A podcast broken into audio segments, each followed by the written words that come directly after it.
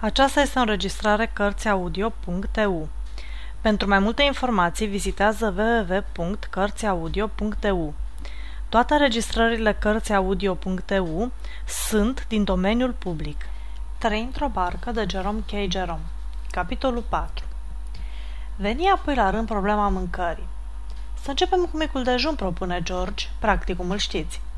Pentru micul dejun avem nevoie de o tigaie – Harry se de părere că e un obiect cu totul indigest, noi îl rugăm să nu-și mai dea petic și George continuă.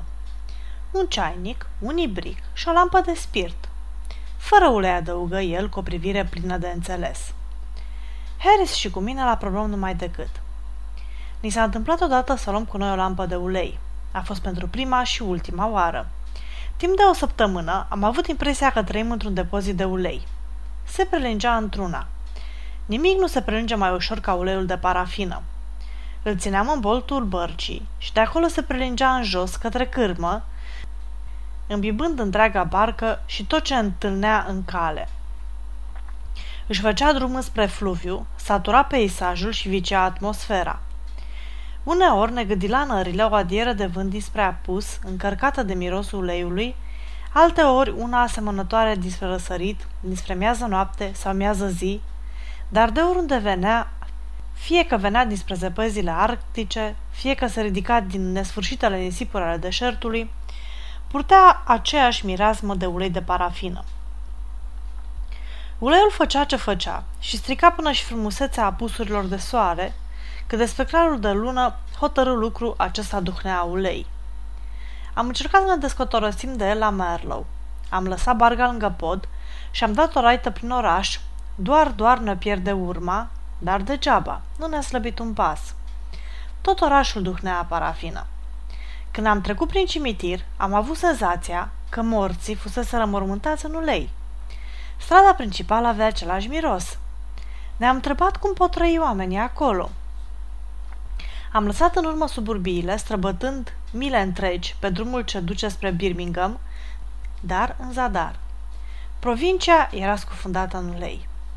La sfârșitul excursiei, în miez de noapte, ne-am dat întâlnire pe un cum singuratic, sub un stejar lovit de trăsnet, unde am jurat solemn, nu-i vorbă, înjurasem toată săptămâna în felul moderat obișnuit al micului burghez, dar de data asta era o chestiune serioasă. Am jurat solemn, zic, să nu luăm niciodată ulei de parafină cu noi pe barcă, bineînțeles în afara cazurilor de boală. Așa se face că până la urmă am luat lampa cu spirit metilenat. Dar nici asta nu e o soluție. Plăcintele și prăjiturile coapte pe o astfel de lampă capătă iz de metilen. Oricum, spiritul e mai sănătos decât uleiul când e introdus în organism în cantități mari. Pentru micul dejun, George mai propune omletă cu slănină, ușor de pregătit, carne rece, ceai, pâine cu unt și magiun. Iar pentru prânz, biscuiți, carne rece, pâine cu unt și magiun, dar niciun caz brânză. Brânza, ca și uleiul, își dă prea multe aere. Pune stăpânire pe toată barca. Răzbate prin coș și împrumută un is pătrunzător tuturor lucrurilor care se află în preajmă. Nu poți să-ți dai seama dacă mănânci plăcintă cu mere, cârnați de Frankfurt sau căpșun cu smântână. Toate au gust de brânză. Prea mirositoare brânza. Mi-amintesc de un prieten care a cumpărat odată două bucăți de brânză la Liverpool. Frumoasă brânză, ce să spun, grasă, gustoasă și cu un miros de 200 de cai putere, care, hotărât, putea să străbată ușor 3 mile și să doboare un trecător la 200 de iarzi. Cum în ziua aceea nu mă aflam la Liverpool, prietenul meu m-a rugat, dacă n-am nimic împotrivă, să duc brânza cu mine la Londra. Omul trebuia să mai rămână la Liverpool vreo două-trei zile și își făcea socoteala că n-ar fi bine să țină brânza prea mult timp. Cu plăcere, dragă, am răspuns, cu plăcere. M-am dus după brânză și am luat-o cu mine în trăsură. Dar ce trăsură! Un adevărat obiect de muzeu, târât de un prăpădii de somnambul, care și abia își trăgea sufletul și al cărui proprietar, într-un moment de entuziasm, în timpul conversației, l-a numit cal. Am așezat brânza pe capră și am pornit teleap-teleap cu o viteză care ar fi făcut cinste celui mai iute compresor cu aburi și toate au mers până când am făcut colțul. Acolo, vântul duse un iz de brânză drept în nările roibului. Calul se învioră și un sfărăi de groază o porni cu trei mile pe oră. Vântul continua să bată în direcția lui și, înainte ca să ajungem la capătul străzii, calul își dădea pur și simplu sufletul, golind cu aproape patru mile pe ore și lăsând cu mult în urmă schilozii și doamnele bătrâne și trupeșe. Fu nevoie de doi hamali, în afară de birjar, ca să-l oprească în stație. Și cred că n-ar fi izbutit să o facă nici atunci dacă unul dintre ei n-ar fi avut prezența de spirit să-i pună peste bot o batistă și să aprindă o bucată de hârtie de împachetat. Mi-am cumpărat biletul și am pășit mândru pe peron, cu brânza sub braț, în timp ce oamenii se dădeau respectos la o parte din calea mea. Trenul era aglomerat și a fost nevoie să intru într-un compartiment unde se aflau șapte pasageri. Cu toate obiecțiile unui domn bătrân și arțăgos am intrat. Am așezat brânza în plasă, m-am înghesuit pe bancă, surâzând amabil și spunând că e o zi călduroasă. Nu trecură nici câteva minute și pe bătrânul apucă nestâmpărul. E grosav de închis aerul aici, spuse el. Înăbușitor pur și simplu, adaugă vecinul său. Începuseră apoi amândoi să adulmece cu nările în aer, o dată, de două ori, iar la a treia încercare li se tăie respirația, se ridicară fără să rostească un cuvânt și ieșiră. Două minute mai târziu se ridică și o doamnă solidă și, spunând că e rușinos lucrul ca o femeie respectabilă și măritată să fie torturată astfel, își lua geamantanul și cele opt pachete și ieși. Ceilalți patru pasageri mai șezură cât mai șezură, până când un bărbat grozav, care, judecând după îmbrăcăminte și după întreaga lui înfățișare, părea să fie antreprenor de pompe funebre, spuse că mirosul îi amintește de un cadavru de copil, la care ceilalți trei pasageri se nepustiră spre ușă înghiontându-se și încercând să iasă în același timp. I-am zâmbit domnului negru și am observat că, după toate probabilitățile, vom rămâne singuri în compartiment. Omul râse amuzat, spunând că unii fac prea mult caz de nimicuri. Cu toate acestea, după ce am pornit, și el fu cuprins de o ciudată depresie sufletească, așa că, ajucând la cru, l-am poftit să coboare ca să bem ceva. Am convințat bucuros și ne-am dus la restaurant, unde am strigat, am bătut din picioare și ne-a fluturat umbrelele cam timp de 15 minute.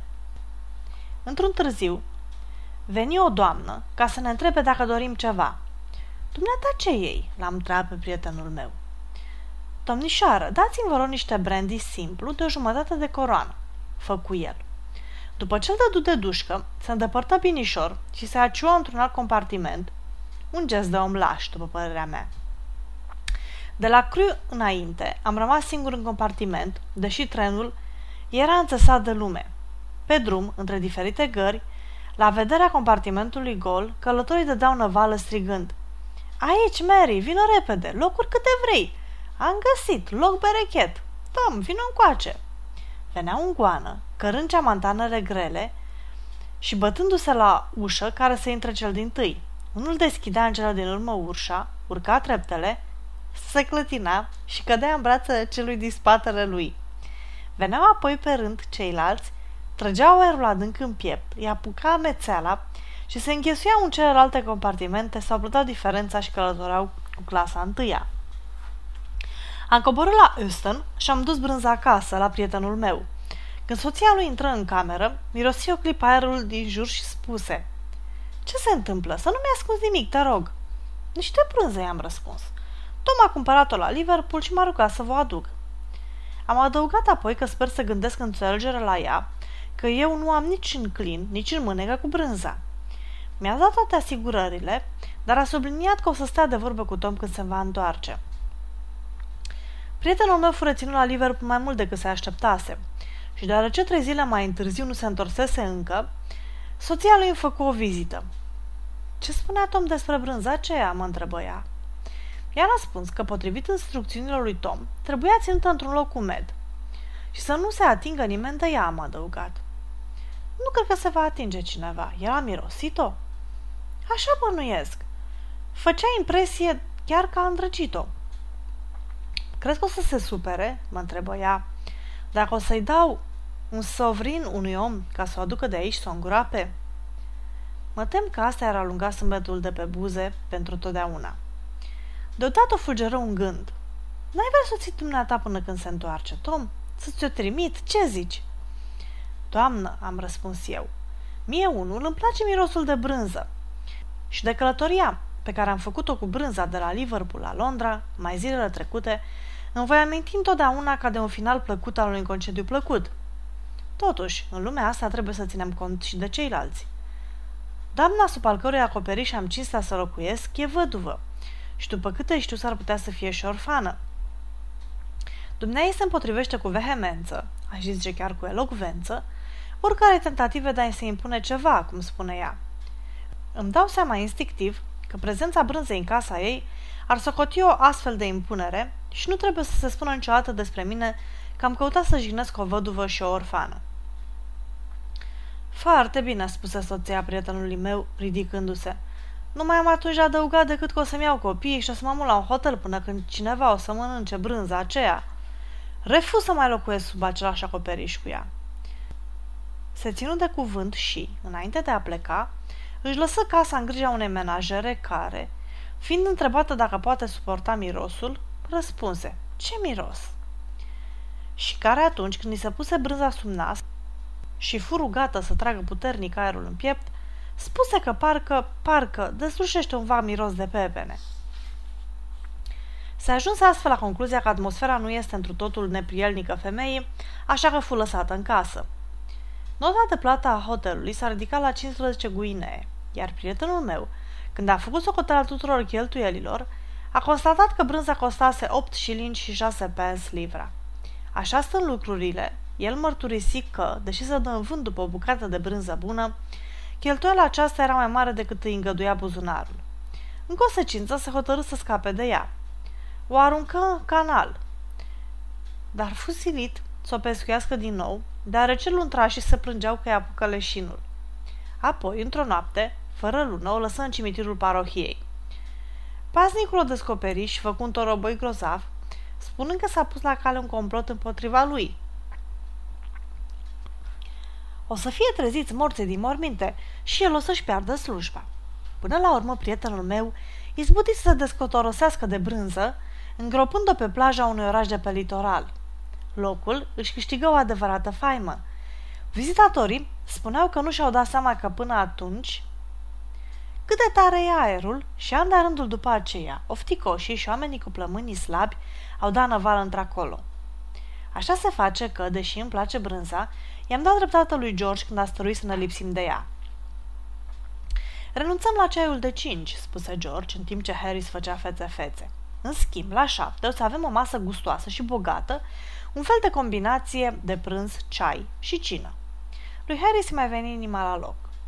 George fu de părere să luăm plăcintă cu carne și fructe, carne rece, roșii, fructe și verdețuri. Cât privește băutura, am luat un preparat neîntrecut de a lui Harris, ceva lipicios pe care l-amesteci cu apă și spui limonadă. Ceai într-o cantitate impresionantă și o sticlă cu whisky pentru caz de neufragiu, cum spunea George. Îmi făcea impresia că George prea promenește des despre o atare posibilitate – nu era cea mai indicată stare de spirit pentru începerea unei călătorii. Îmi pare bine, totuși, că am luat whisky. N-am luat nici bere, nici vin. Aceste băuturi sunt o adevărată calamitate când mergi în susul fluviului. Berea și vinul te fac greoi și somnoros. Un păhărel seara, când dai o raită prin oraș, te uiți după fete, mai calea valea. Dar să te ferească sfântul să bei când soarele te arde în creștet și te așteaptă o muncă istovitoare. Am întocmit o listă cu lucrurile ce trebuiau luate și a devenit destul de măricică când ne-am despărțit seara. A doua zi, era într-o vineri, am adunat grămadă toate lucrurile și ne-am dat întâlnire pe seară ca să împachetăm. Am făcut rost de un geamantan mare pentru haine și de două coșuri încăpătoare pentru mâncare și pentru vasele de bucătărie. Am rezemat masa de fereastră, am îngrămădit toate lucrurile pe jos în mijlocul odăii, ne-am așezat roată în jurul lor și am privit – am să împachetez eu, am spus. Adevărul este că mă pricep bunișor la împachetat. Împachetatul este unul dintre nenumărate lucruri la care mă pricep mai bine decât oricare alt muritor, de asta sunt convins. Eu însumi mă mir câteodată cât de mult sunt aceste lucruri.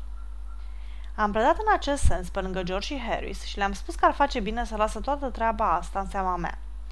Amândoi au acceptat sugestia cu o grabă de-a dreptul ciudată. George și-a aprins pipa și s-a lungit într-un fotoliu, iar Harris și-a întins picioarele pe masă și a început să pufe într-o țigară de foi. Dar nu asta fusese intenția mea. Mă gândisem de fapt ca eu să conduc operațiunile, iar Harris și George să trebăluiască sub ordinele mele, îndemnați din când în când de câte un Ah, nepriceputule, sau stai să-ți arăt eu, sau ai văzut ce simplu e, cu gândul sincer, să-i dăscălesc, cum s-ar spune. Felul în care mi-au răstălmăcit intenția m-a scos din sărite. Nimic nu mă irită mai mult decât să văd că alții stau și nu fac nimic, în timp ce eu trudesc din greu. Închiriasem odată o cameră împreună cu un prieten care mă nebunise pur și simplu. Stătea tălonit pe sofa, ceasuri întregi, și nu mai mă slăbea din ochi, în timp ce eu îmi vedeam de treburi prin odaie. Spunea că îi face bine să mă vadă forfotind fără rost de colo până colo. Simțea că în felul acesta viața căpătase sens, că nu îi se mai părea un vis deșert prin care treci ca un gură cască, ci o menire nobilă, plină de răspunderi și muncă încordată. Și, iarăși, își punea întrebarea cum de-a putut trăi până acum, neavând pe nimeni la care să se uite cum muncește. Eu am cu totul alt fel de fire. Nu pot să stau cu brațele încrucișate și să văd cum altul trudește și asudă. Simt întotdeauna nevoie să mă scol și să supraveghez, să umplu după el cu mâinile în buzunar și să-i spun ce are de făcut. Devină-i firea mea păcătoasă. Sunt prea energic. N-am spus totuși nimic și am început să împachetez. Mi-a luat mai mult timp decât îmi făcusem eu socoteala la început, dar până la urmă am umplut geamantanul și m-am așezat pe el și l-am legat de curele.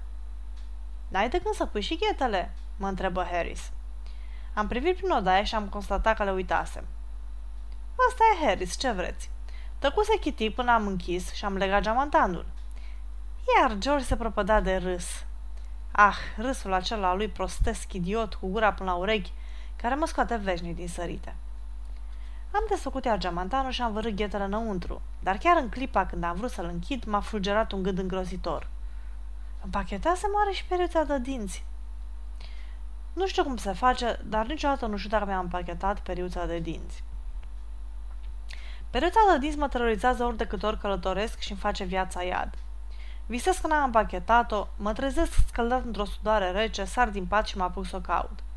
Iar dimineața o împachetez înainte de a o fi folosit și iar trebuie să desfac amantanul ca să o scot și, parcă e un făcut, totdeauna e ultimul lucru peste care dau. Împachetez încă o dată și o uit. Trebuie să dau fugă până sus la etaj, în ultima clipă, și să o duc la gară, învelită într-o batistă. Bineînțeles că și acum a trebuit să răvășesc toate și să înțelege că nici data asta n-am găsit-o. Am scotocit prin geamantan și am răscolit toate până când lucrurile au ajuns în starea în care trebuie să fi fost înainte de facerea lumii, când domnea haosul. Pe lui George și Harris le-am găsit de 18 ori, nu însă și pe a mea. Am pus lucrurile la loc, unul câte unul, și după ce le-am cercetat în mână și le-am scuturat cu grijă, am descoperit-o în cele din urmă într-o gheată. Cât privește împachetatul, am luat-o de la capăt. Când am isprăvit, George mă întreabă dacă săpunul e înăuntru. I-am răspuns că nu-mi pasă nici când negru sub unghie dacă săpunul e înăuntru sau nu. Am tântit capacul geamantanului și după ce l-am legat cu nădejde, mi-am dat seama că mi-am uitat înăuntru punga cu tutun, așa că ați trebuit să-l deschid iar. L-am închis definitiv la 10 și 5 minute după amiază. Mai rămâneau coșurile. Harris ne-a tras atenția că nu mai sunt nici 12 ore până la plecare și că ar fi bine ca și el și George să facă restul. Eu am încuvințat, m-am instalat comod pe canapea, iar ei s-au așternut pe treabă. Erau amândoi plini de voie bună și li se putea citi pe față râvna de a-mi arăta cum anume se procedează. Eu mă abțineam de la orice comentarii. Așteptam. După ce o să-l spânzure pe George, cel mai neîmpriceput împachetator de pe glob va fi Harris. Așa că mă uitam la grămețile de farfurii și cești, la ibrice, sticle și borcane, la plăcinte și lemn de gătit, la prăjituri și roșii și la toate câte erau acolo și presimțeam că lucrurile vor lua în curând o întorsătură interesantă. Așa a și fost. Mai întâi au spart o ceașcă. Asta a fost prima lor ispravă. A spart-o numai așa, de a furisiți ce erau, ca să-mi arată de ce sunt ei în stare și ca să-mi stârnească interesul. Pe urmă, Harry s-a pus marmelada de căpșuni peste o roșie și după ce a făcut o chisăliță, a trebuit să o coleagă cu lingurița. Veni apoi rândul lui George să arată ce știe. George călcă pe unt. Eu n-am spus nimic. M-am mulțumit să mut locul, așezându-mă pe marginea mesei, de unde am continuat să-i contemplu. Simțeam că asta irită mai mult decât orice comentarii. Deveniseră nervoși, nu mai știau ce fac, călcau când pe una, când pe alta, puneau obiectele în spatele lor și când aveau nevoie de ele nu le mai găseau. Au așezat plăcinta în fundul coșului, iar lucrurile grele de deasupra au avut grijă să o turtească.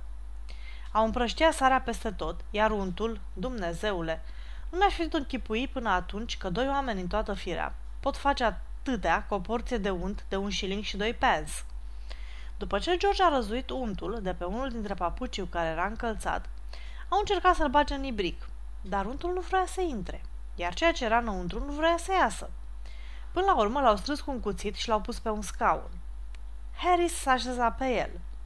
Untul i s-a lipit de fundul pantalonilor și urmarea a fost că au început să-l caute prin toată casa.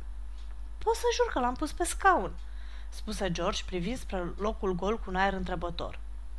Am văzut cu ochii mei când l-ai pus mai adinauri, adeveri Harris. Și iar se apucară să cotrăbăiască prin odaie, apoi se întâlniră în mijlocul încăperii și se uitară holbați unul la altul. Extraordinar, făcu Harris. Ce chestie, făcu George. Apoi George se pomeni întâmplător în spatele lui Harris și descoperi untul. Hait, ca să vezi unde a fost, exclamă el indignat. Unde? strigă Harris întorcându-se spre el. Stai naibii pe loc, spieră George, răsucindu-se în urma lui. După ce l-au luat de acolo, l-au împachetat în ceainic. Montmorency, firește, era nelipsit. Marea ambiție a lui Montmorency era să stea în cale și să fie ocărât. Dacă poate să se vâră undeva unde e cel mai puțin dorit, unde prezența lui e adevărată pagoste, unde îi scoate pe oameni din sărite și primește străchini în cap, atunci știe că nu și-a irosit ziua. Idealul său suprem este să se întâlnească pe cineva care să se împiedice de el și să înjure de mama focului vreme de un ceas. După ce își împlinește visul, devine arogant peste măsură. A venit și s-a așezat pe lucruri, numai bine când Harris și George trebuiau să se apuce de împachetat. Era încredințat că ori de câte ori ei întindeau mâna după ceva, aveau nevoie de botului rece și slinos. Și-a vârât una dintre labe în marmeladă, a răvășit lingurițele de ceai și, pretizând că lămâile ar putea fi luate drept șoareci, au omorât trei dintre ele înainte ca Harry să-l poată atinge cu tigaia. Harris zicea că îl încurajez. Nu e adevărat, nu-l încurajam. Un câine ca Montmorency nu are nevoie de încurajare. Păcatul lui natural și original cu care s-a născut îl împinge la astfel de isprăvi. Terminarea cu pachetatul la 1 fără 10, când Harris se așeză pe coșul cel mare și își exprimă nădejdea că nu o să se strige nimic. George îl corectă numai decât, observând că ceea ce se putea strica, s-a stricat până atunci, reflexie care părea să-l consoleze. Tot el ne anunță că nu mai poate de somn. Ne era somn la toți. Cum Harris urma să doarmă la noi, am urcat scările. Am dat cu banul. Harris trebuia să se culce în același pat cu mine. M-a întrebat. Prefer să dorm la margine sau la perete, Jerome? Prefer să dorm în pat, i-a răspuns. Bancul e răsuflat, comentă el. La ce oră să vă trezesc? ne întrebă Harris. La șapte, spuse George. Nu, la șase, am zis eu. Vreau să scriu niște scrisori. După ce m-am ciudănit puțin cu Harris, am mai lăsat unul, am mai urcat altul. I-am spus lui George să ne trezească la șase și jumătate. George ne răspunse. Ne-am apropiat de el și ne-am dat seama că dormea buștan. I-am pus așadar lângă pat un lighean cu apă rece, de care să poticnească dimineața, și ne-am culcat.